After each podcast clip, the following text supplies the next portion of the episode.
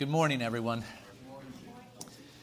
It's time for us to begin. We have a lot of ground to cover in this 12th lesson of our study through the Israel of God. A very good lesson, um, but again, lots of ground to cover. So let's bow for a word of prayer, and then we will begin. Our Father in heaven, do help us on this Lord's Day morning to uh, wake up, to focus our minds upon the teaching of Holy Scripture, to understand these important truths uh, we pray that we would take them in and live according to them. God, we pray that on this Lord's Day you would be exalted, that you would be glorified, and that Christ would be glorified too, for we know that he is the only mediator between us and you, and uh, we seek to glorify him, and we are grateful for him, O Lord. So be praised today. Uh, move us to praise. Receive all the glory. In Christ's name, amen. Uh, this is another one of the cha- uh, another one of these chapters in, in Robertson's book where I had a hard time really sticking to the chapter and outlining it in detail. There's just so much here. Uh, it's important, I think, for us to consider this whole chapter in, in one class, but there's a lot. And so I've done my best to uh, summarize the teaching that is present here. I would ask you to uh, read the chapter if you're able. Uh, here in Robertson's book uh, to see the full argument. I have some introductory comments to make uh, they are some uh, reminders of things we've learned in this study uh, previously that will help us to uh, come finally to Romans chapter 11 and to consider this very important text. Uh, throughout this study, it has been demonstrated that one, God's intention from the beginning was to provide a Savior for the world who would be born from amongst the Jews. He would be the son of Abraham and David, and there are lots of scripture references uh, place there in point one, uh, just to remind you of what I'm talking about. Uh, this Messiah, this anointed one, the Christ, he, he, is, he has come to remedy Adam's fall into sin and our fall in Adam. He is the Savior of the world, not of the Jews only. And so I am reminding you that this was God's plan from the very beginning. The New Testament identifies Jesus of Nazareth as this Savior or Messiah that God promised and has now provided. The New Testament teaches that not all Israel is saved. Here, a reference, uh, excuse me. The New Testament teaches that not all Israel is Israel. Uh, this is a, a reference to Romans 9 6. Not all Israel is Israel. So, there in that one verse, we see that uh, the word Israel can be used in two different senses and two different ways, even in the same verse. Not all Israel is Israel. What is the meaning of this? Not all ethnic Israel is true Israel. Not all ethnic Israel is the Israel of faith.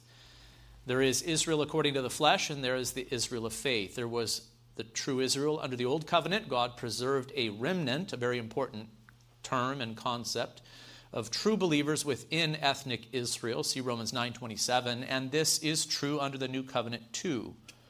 Some Jews have believed that Jesus is the Messiah. Um, take, for example, Paul and the rest of the apostles. But many have rejected him.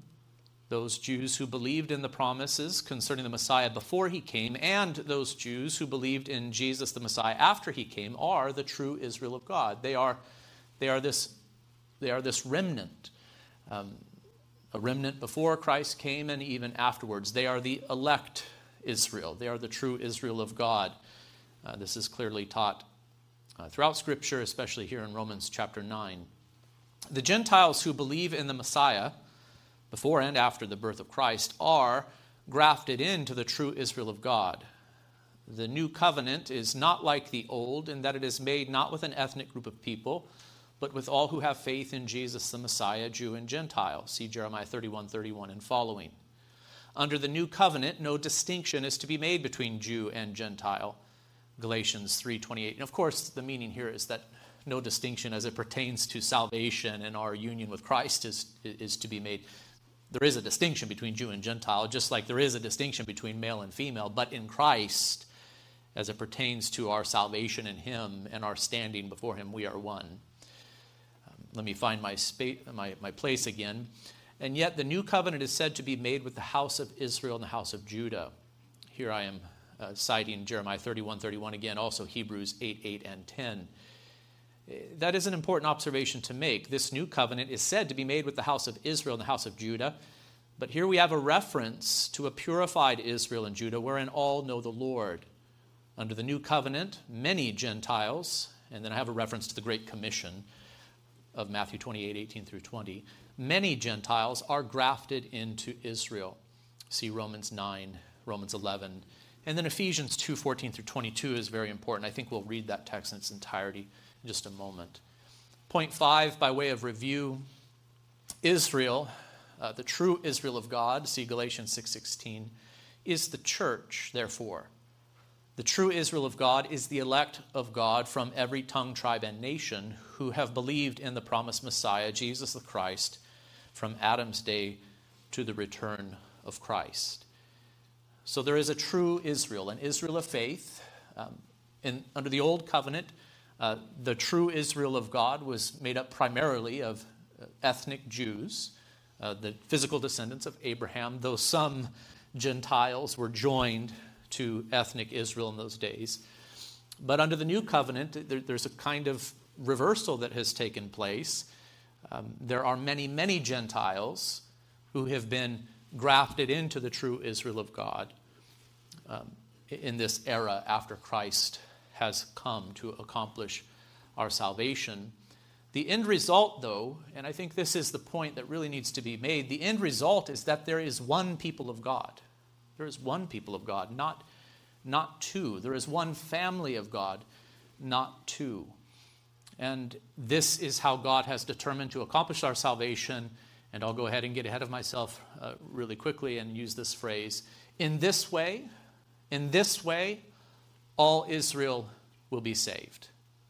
In this way, uh, through God promising to provide a Savior for the world, in setting apart the Jewish people for a period of time under the Old Covenant and working primarily amongst them for a time before the Messiah came, and then after the Messiah came, sending the gospel of the kingdom to the ends of the earth and bringing in the elect in the, uh, through the preaching of the gospel to the ends of the earth. In this way, all Israel will be saved. How am I using the term Israel there? Not in reference to ethnic Israel, but as it pertains to uh, the true Israel of God, the Israel of faith, Jew and Gentile. Now, moving forward and trying to get into our study for today, despite this clear and consistent teaching concerning the mystery of God's plan of redemption, and here we do cite Ephesians 3 6. This mystery is that the Gentiles are fellow heirs, members of the same body and partakers of the promise in Christ Jesus through the gospel. So, Paul talks about this mystery, a, a, a, thing that was kind of veiled in the past. It was there, but not so clear, but now it has become clear. What is the mystery? I want you to hear it again. This mystery is that the Gentiles are fellow heirs, members of the same body and partakers of the promise in Christ Jesus through the gospel. So, uh, this is the mystery of God's plan of redemption. But there are many Bible believing Christians who believe that God's plan is to return to a focus on ethnic Israel in the future. And I do hope that you can see that this idea runs against the grain of Scripture. Uh, I, am saying that the story is, it's, it's all heading in this direction, that Israel's Messiah is the Savior of the world. That, that everything's flowing, in, the river is going in this direction. But there are many Bible believing Christians alive in the world today who, who seek to dam up that stream and to send it off on another path. That is, to make it do a U turn, as it were, uh, the river of God's uh, plan of redemption, to make it do a U turn, as it were, to return to a focus upon ethnic Israel you probably know this. There are many Christians who believe this that in the future there will be a great change that takes place and everything will return to kind of an intense focus upon ethnic Israel. And, there are many, there are actually, I don't know if many is the right word, there are actually quite a few uh, within the Reformed tradition who still hold, to this view. I don't understand why that is, but it is true nonetheless. And so we're going to kind of take up that question uh, today. Should we expect there to be a future um, period of time or dispensation or epoch within human history where a focus will return to ethnic Israel. Some do point to Revelation 21 through 10 as evidence for this, but remember, we looked at that last week, and I think Robertson does put down that argument uh, quite well in the previous chapter. If you interpret the book of Revelation as if it rolls out chronologically, then you can see how some would view Revelation 20 as speaking of something that will happen in the future. A future millennium awaits us, therefore. Uh, but if you realize the book of Revelation is cyclical, that it tells the story of um, this present age in, in cycles, uh, then it's not hard to see that, in fact, Revelation 20 takes us back to the beginning to describe uh, the reign of Christ, which began at his ascension to the Father's right hand, where he was seated upon his heavenly throne. So we dealt with that last week, but others will point to Romans 11 and claim that it teaches a return to a focus on ethnic Israel at the end of time. Many will point to verses 25 through 26, which says, Lest you be wise in your own sight, I do not want you to be unaware of this mystery. Interesting, there's that word again. Uh, I do not want you to be unaware of this mystery, brothers.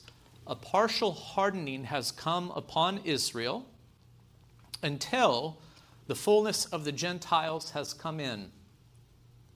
And in this way, all Israel will be saved. As it is written, the deliverer will come from Zion. He will banish ungodliness from Jacob, and this will be my covenant with them when I take away their sins. As regards the gospel, they are enemies for your sake, but as regards election, they are beloved for the sake of their forefathers. Uh, there are many Christians who will point to this text and say, See, uh, in this way, all Israel will be saved. That must mean that at some point in the future, there's going to be a great revival from amongst the Jews to where all who are alive in the world in those days will be saved, or at least a great many of them, etc., etc. I, I hope you can see just by reading that text, just upon a, a first reading of this text, that the text nowhere says this. It's a theological idea that's read in uh, to this passage, but we will come to, to, um, to look at it more closely later in this outline. Robertson, in his chapter, um, really, he breaks this into two parts, Romans chapter 11 into two parts, and he, he looks at the, the, the passage uh, to, to really ask the question what is God doing with ethnic Israel presently? And so he points to evidence that Romans 11 deals with God's present intention for ethnic Israel. He wants us to back up from Romans 11 and to see that it has an awful lot to say about what God is doing amongst the ethnic Jews today that is to say, in between the time of Christ's first coming and his second coming. So let's look at a few of these verses. Uh, Robertson takes a lot of time to explain each of these verses. I'm going to just very quickly show them to you and give uh, some brief comments. Romans 11:1 begins by saying again this is Paul, I ask then, has God rejected his people? Has God rejected his people?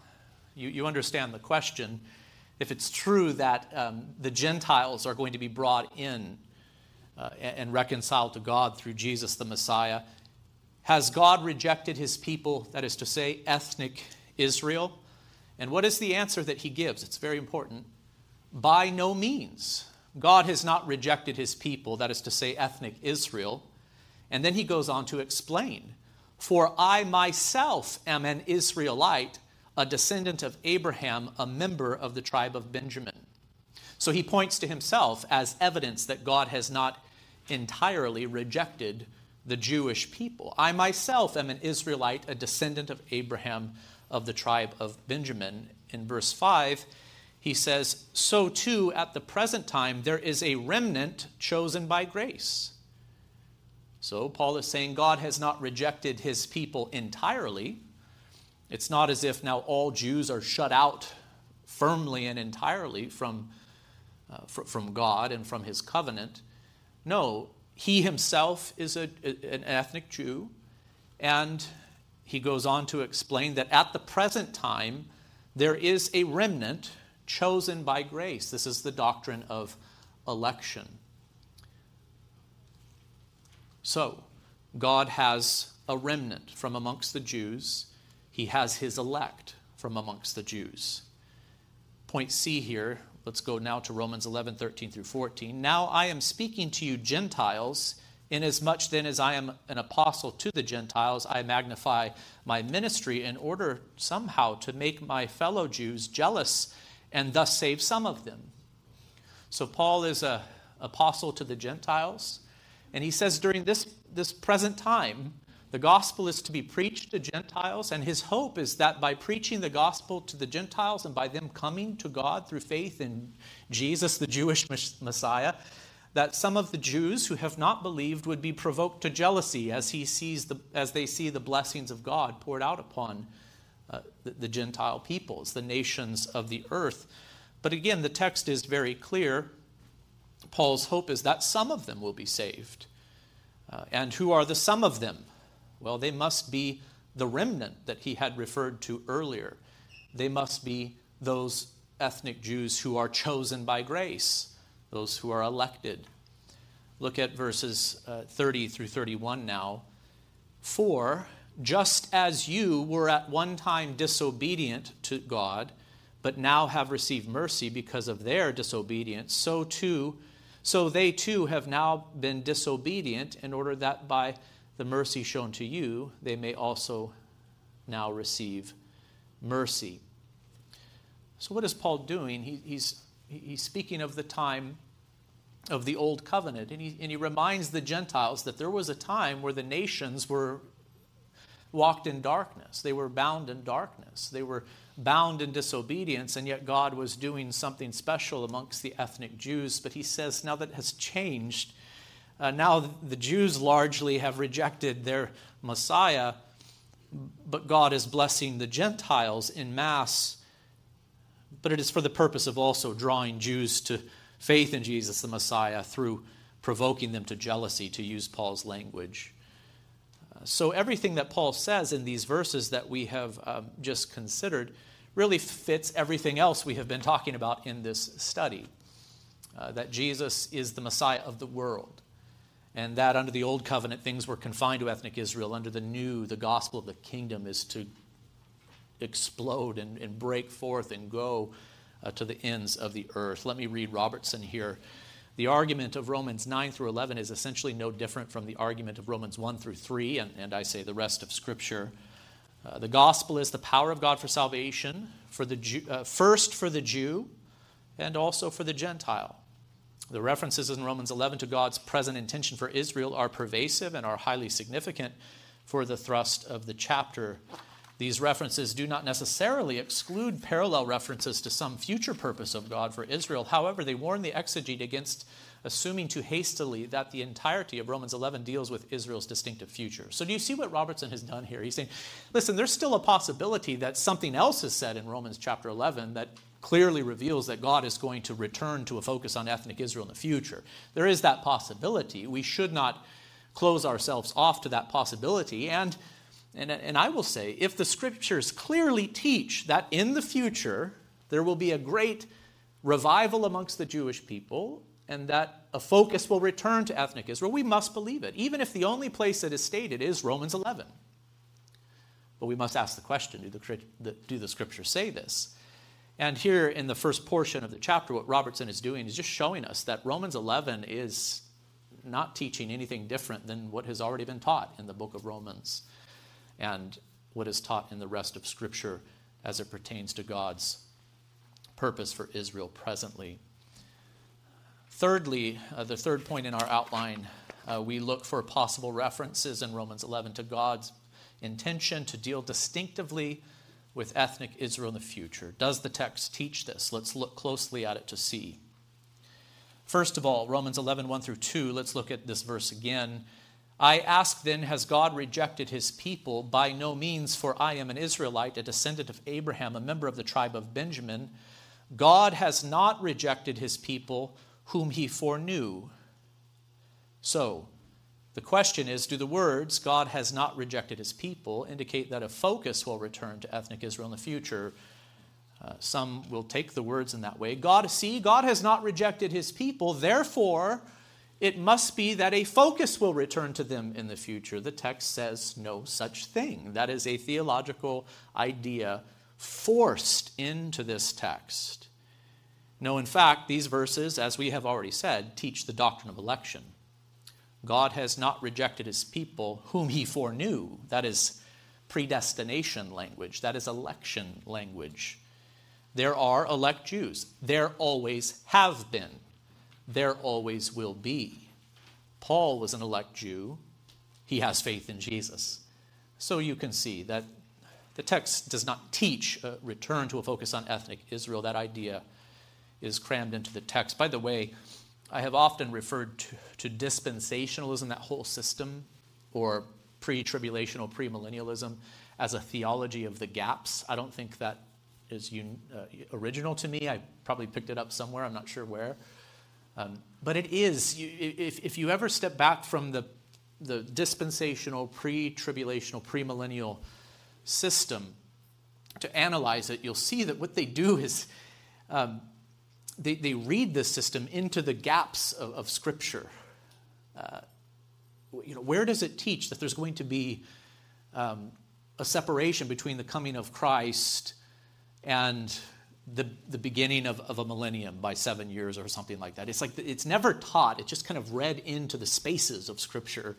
And you can see that same sort of thing going on as it pertains to the question of, the, of God's focus on Israel in the future. It, just, it's not said, but it's read in to the text of, of, of Scripture. Point two here, Romans 11, 12, and 15. Now, Paul says, if their trespass means riches for the world, and if their failure means riches for the Gentiles, how much more will their full inclusion mean? For if their rejection means the reconciliation of the world, what will their, their acceptance mean but life from the dead? You could see how some would uh, look at this verse and say, see, um, there's going to be a, a full inclusion. Uh, therefore, that means that there's going to be a mass conversion amongst the Jews at the end of time or a return to a focus upon ethnic Israel. Again, I say no. Uh, this is referring to the full inclusion of the remnant, the elect. It's a call to Jews to repent from their sins and to trust in Jesus uh, as the Messiah. Um, the Jews as a whole have rejected the Messiah.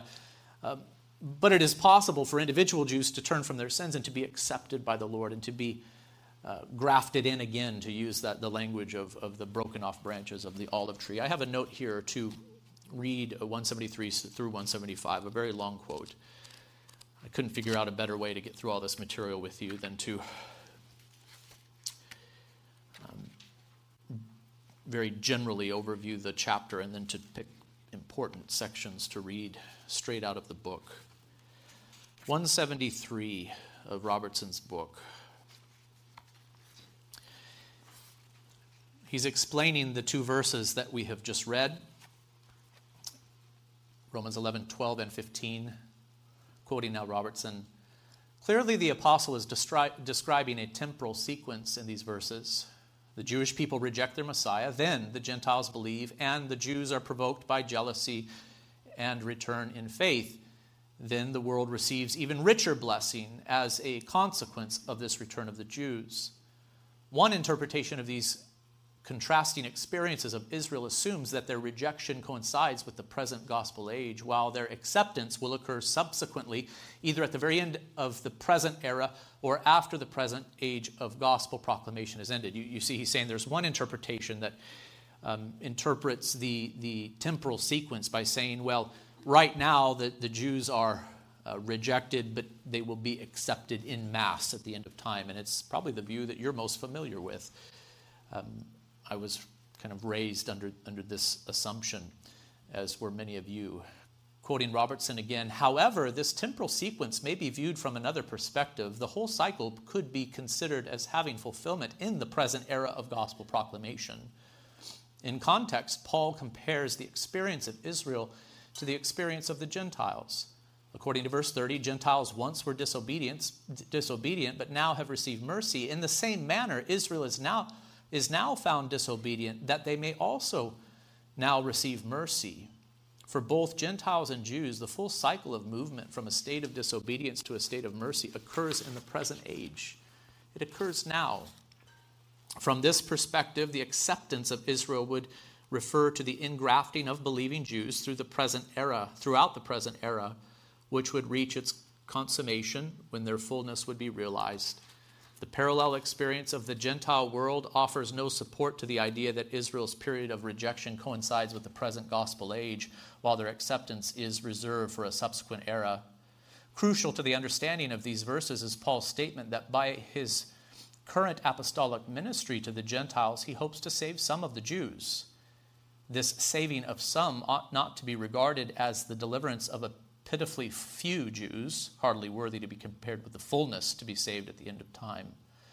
Quite to the contrary, this saving of some is integrally, in, integrally related to one of the major themes of Romans 11. As Paul says, there remains at the present time a remnant according to the election of grace, verse 5. It is not that the some whom the apostle personally hopes to save are the remnant that he discusses throughout the passage, but the saving of some and the maintaining of a remnant are interrelated ideas. Paul's hope that some would be saved through his ministry is based on the principle that a remnant would remain throughout the ages. A remnant is too readily assumed to be small and insignificant, but the use of the word remnant does not by itself determine the proportion of the whole to be saved. It speaks instead of the sovereign intervention of God to the effect uh, of God to effect the salvation of men despite the expectation, humanly speaking, that all might perish. It is therefore quite appropriate to interpret the fullness and the acceptance of Israel from the perspective of God's current saving activity. The apostles' argument builds on the principle that has been true throughout redemptive history Although outwardly it may appear as though God has cast off the Jews, he nonetheless is working sovereignly to save some of them. The full number in Israel will be realized by the same process in which Jews are currently being received and added to the number. For the remnant, according to the election of grace, encompasses the same individuals as the fullness, i.e., full number of Israel. The eye of man cannot tell how large this number is, but the eye of faith is confident that the full number is being realized. For this reason, it is neither necessary nor appropriate to posit some future date at which the remnant will be superseded by the full number. The, com- the, the completed remnant of Israel is precisely the fullness of Israel. I didn't know a better way to put that uh, before you than just to read it to you. I hope you were able to pick up on it. But, you know, one, one question I might ask is, and, and this might help to, to clarify. Under the Old Covenant, God did work in a special way amongst the, the ethnic Jews, right? There were elect Jews under the Old Covenant, and there were non elect Jews. There was a true Israel and an Israel according to the flesh. Were any Gentiles saved under that Old Covenant era? Yes. So there were elect Gentiles in the world who joined themselves to Israel in, so, so as to worship Israel's God. These had faith in the promised Messiah they were relatively few in number compared to what God was doing amongst the ethnic Jews under the Old Covenant. And I think the idea here is that under the New Covenant, the same thing is going on, but just in reverse. In reverse. And, and you see it in the pages of the New Testament. The Gentiles just seem way more interested in receiving Jesus as the Messiah than, than the Jews were early on. And you see it throughout church history too. Indeed, the gospel of the kingdom has gone to the ends of the earth. And the vast majority who have received Jesus Messiah have been Gentiles under this new covenant era. But does that mean that there are no Jews who will be saved under this new covenant era? No, that's Paul's point in Romans chapter 11. That is, I think, his main point. That there's always going to be a remnant, there's going to be elect Jews. They are going to be brought to salvation, though many of them have rejected Jesus Messiah and therefore have been rejected uh, by God. There are going to be some, the elect of God, who will be accepted by God through faith in, in the Messiah. I think that is the idea uh, that it permeates uh, Romans chapter 11. Now, let's read a larger portion of Romans 11 together Romans 11, 17 through 24. But if some of the branches, Paul says, were broken off, and you, although a wild olive shoot, were grafted in among the others, and now share in the nourishing root of the olive tree, do not be arrogant towards the branches. So he's writing to Gentiles primarily in, in the book of Romans, and he's saying, Look what, what happened. Uh, the natural branches, many of them have been broken off. I think this is speaking of um, kind of the purification of the covenant, really um, according to Jeremiah 31 in fulfillment of it, right? Some of these natural branches were broken off of the, the olive tree, a symbol of Israel, and you, uh, wild branches, have been grafted in. But he warns the Gentiles not to be arrogant towards the branches. If you are, remember it is not you who support the root, but the root that supports you. Then you will say, Branches were broken off so that I might be grafted in. That's true. They were broken off because of their unbelief, but you stand fast through faith. So do not become proud, but fear. For if God did not spare the natural branches, neither will he spare you. Note then the kindness and the severity of God severity to those who have fallen, but kindness towards you, provided you continue in his kindness. Otherwise, you too will be cut off. And even then, and even they, if they do not continue in their unbelief, will be grafted in. For God has the power to graft them in again for if you were cut off from what is by nature a wild olive tree and grafted contrary to nature into a cultivated olive tree, how much more will these, the natural branches, be grafted back into their own olive tree? Again, some will look at this text and say, see, there's going to be a future return to focus upon ethnic Israel. And we, I think, I would say, the text does not say so. In fact, it it, but what it does teach is what has been taught all along in Romans 11 that during this age, during this era, there will be Jews who come to faith. They are the elect of God, they are the remnant. And though the people in general has been broken off um, because of their unbelief, it's possible for these branches who repent and turn to faith in the Messiah to be grafted back into the true Israel of God. They, they are natural branches according to the flesh, and it's possible for them to be grafted back into the true Israel of God uh, by faith. It's an illustration that Paul is using here. And of course, like all illustrations, you, you cannot press them too far and make them about some other theological topic, namely the doctrine of the preservation of the saints or something like that. It, but Paul is Paul is using this illustration of an olive tree and branches being broken off and grafted in in order to help us understand God's activity amongst the Jews and Gentiles throughout history, Old Covenant and New. I think I'll skip reading Robertson's explanation on pages 175 through 176. You can do that on your own time. I think what we have said about this text is sufficient for now. Let's look at Romans 11 25 through 26 which is kind of the, um, the most important uh, passage in Romans 11 as it pertains to our question. Paul, writing primarily to Gentiles in his epistle to the Romans, lest you be wise in your own sight, I do not want you to be unaware of this mystery, brothers. A partial hardening has come upon Israel until the fullness of the Gentiles has come in. And in this way, all Israel will be saved, as it is written, the deliverer will come from Zion, he will banish ungodliness from Jacob, etc. Three important observations. The hardening that has come upon the Jews is said to be partial. So that fits with everything else that um, Paul has said. There's going to be a remnant. There are elect Jews. Not all Jews will be lost. Paul himself is a Jew, and he is an example of one who, who believes. So it is partial. Two, the hardening has happened. The hardening that is mentioned here has happened until the full number of the Gentiles has come in. Here's Paul again. A partial hardening has come upon Israel until the fullness of the Gentiles has come in.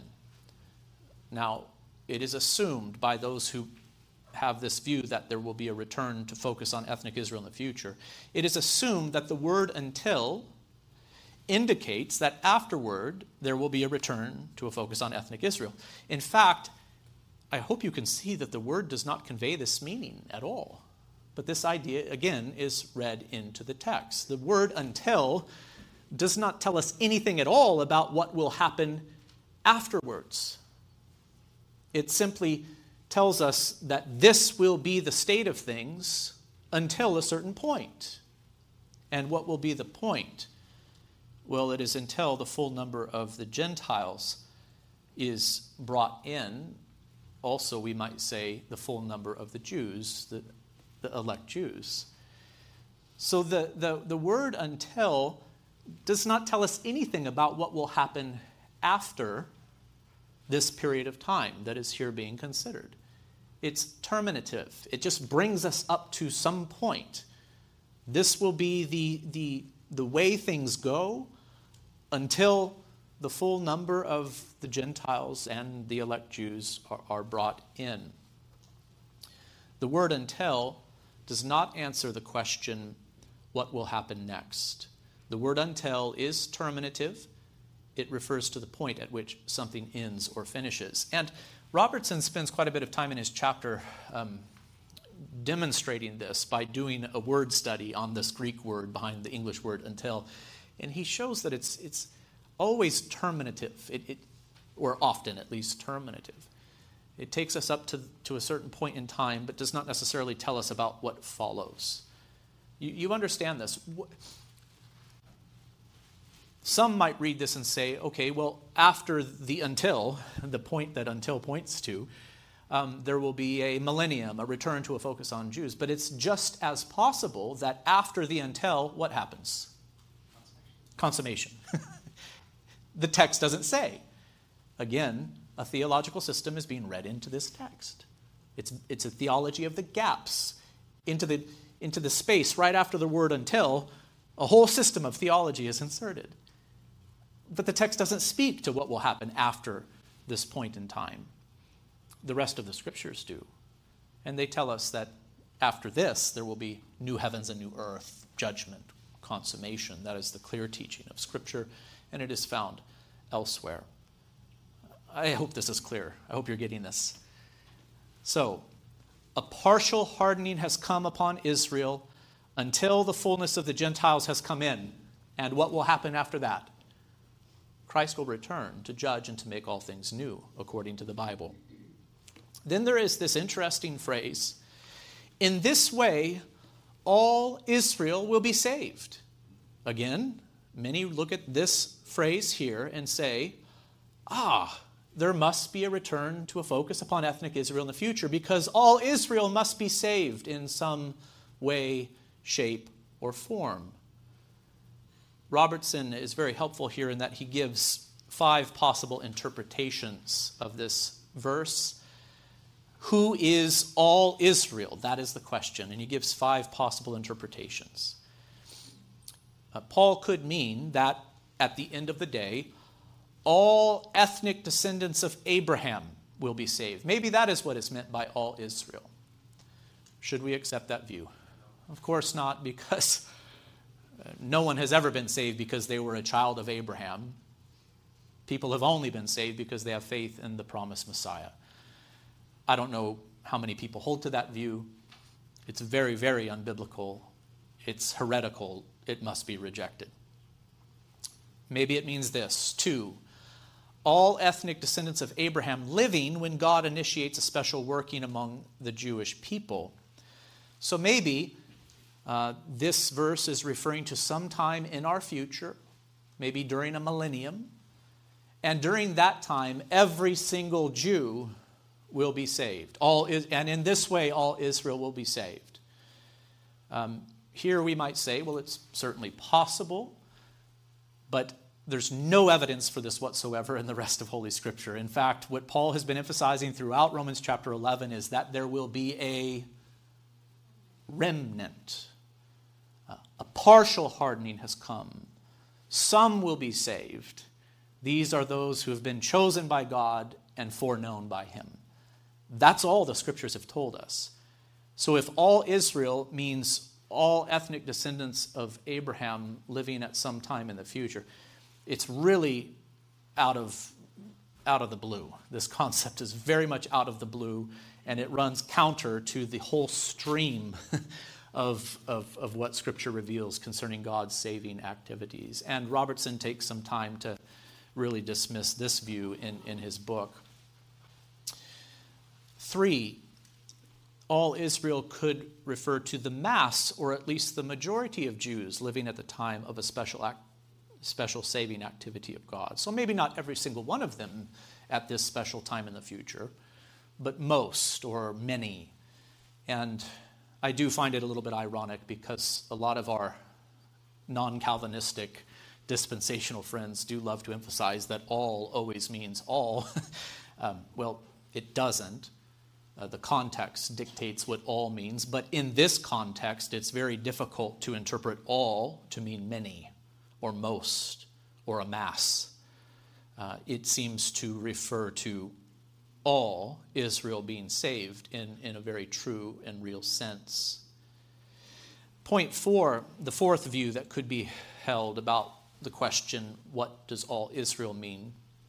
Is that all Israel could refer to all elect Israelites within the community of Israel. And Robertson does say that this is a possible interpretation of this text. Maybe Paul is here saying that in this way, um, through the process of there being this partial hardening that has come upon Israel, and yet some of them being saved because they're provoked to jealousy by the Gentiles who are being grafted in. It's possible that all Israel refers to all of the elect within ethnic Israel. In this way, every single one of the elect of God who are Jews according to the flesh will be saved. That's, that's a possibly a, a, good interpretation of this text. It fits with the context, it fits with what the rest of the scriptures say about what God is doing in the world uh, presently uh, through the gospel of Jesus Christ being preached. The fifth possible interpretation is that the phrase all Israel refers to both Jews and Gentiles who together constitute the church of Christ, the Israel of God. And I think this is this is the right interpretation. If, you, if you're following along with Paul and, and, and his reasoning in Romans, and if you're following along with the way that he uses the terminology, the Israel of God, and the rest of Scripture, this is exactly what he's doing. He, he's taking the word Israel and he's applying it to all of the elect. Uh, remember, he's just told us about one olive tree with branches broken off and others grafted in. There's one people of God. It's the Israel of God. And not long before this, in Romans chapter 9, he has told us that not all Israel is Israel. So, there in that verse, in that one verse, the word Israel is used in two different ways one to refer to ethnic Israel, and then right after that, to refer to the true Israel of God. So, those who would say, well, you cannot just take the word Israel and make it mean what you want it to mean, they're not reading Paul very carefully because he uses that word to refer to the Israel of the flesh in contrast to the Israel of faith. He does it in Romans 9, he does it at the very end of the book of, of, of Galatians. We've learned all about this um, th- throughout our study. There's one people of God, uh, brothers and sisters, not two. And I think Paul wants to, us to see that. That in this way, all Israel will be saved. The true Israel of God will be saved in this way. In what way? What is he referring to? And I'll be quiet for just a moment to let you speak. In what way?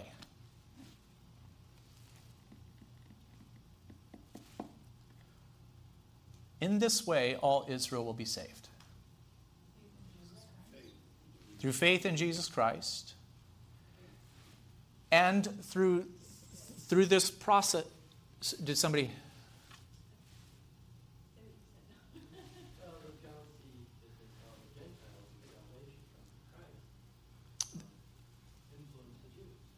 Yes, so many Jews will be saved because they're provoked to jealousy, even in this era.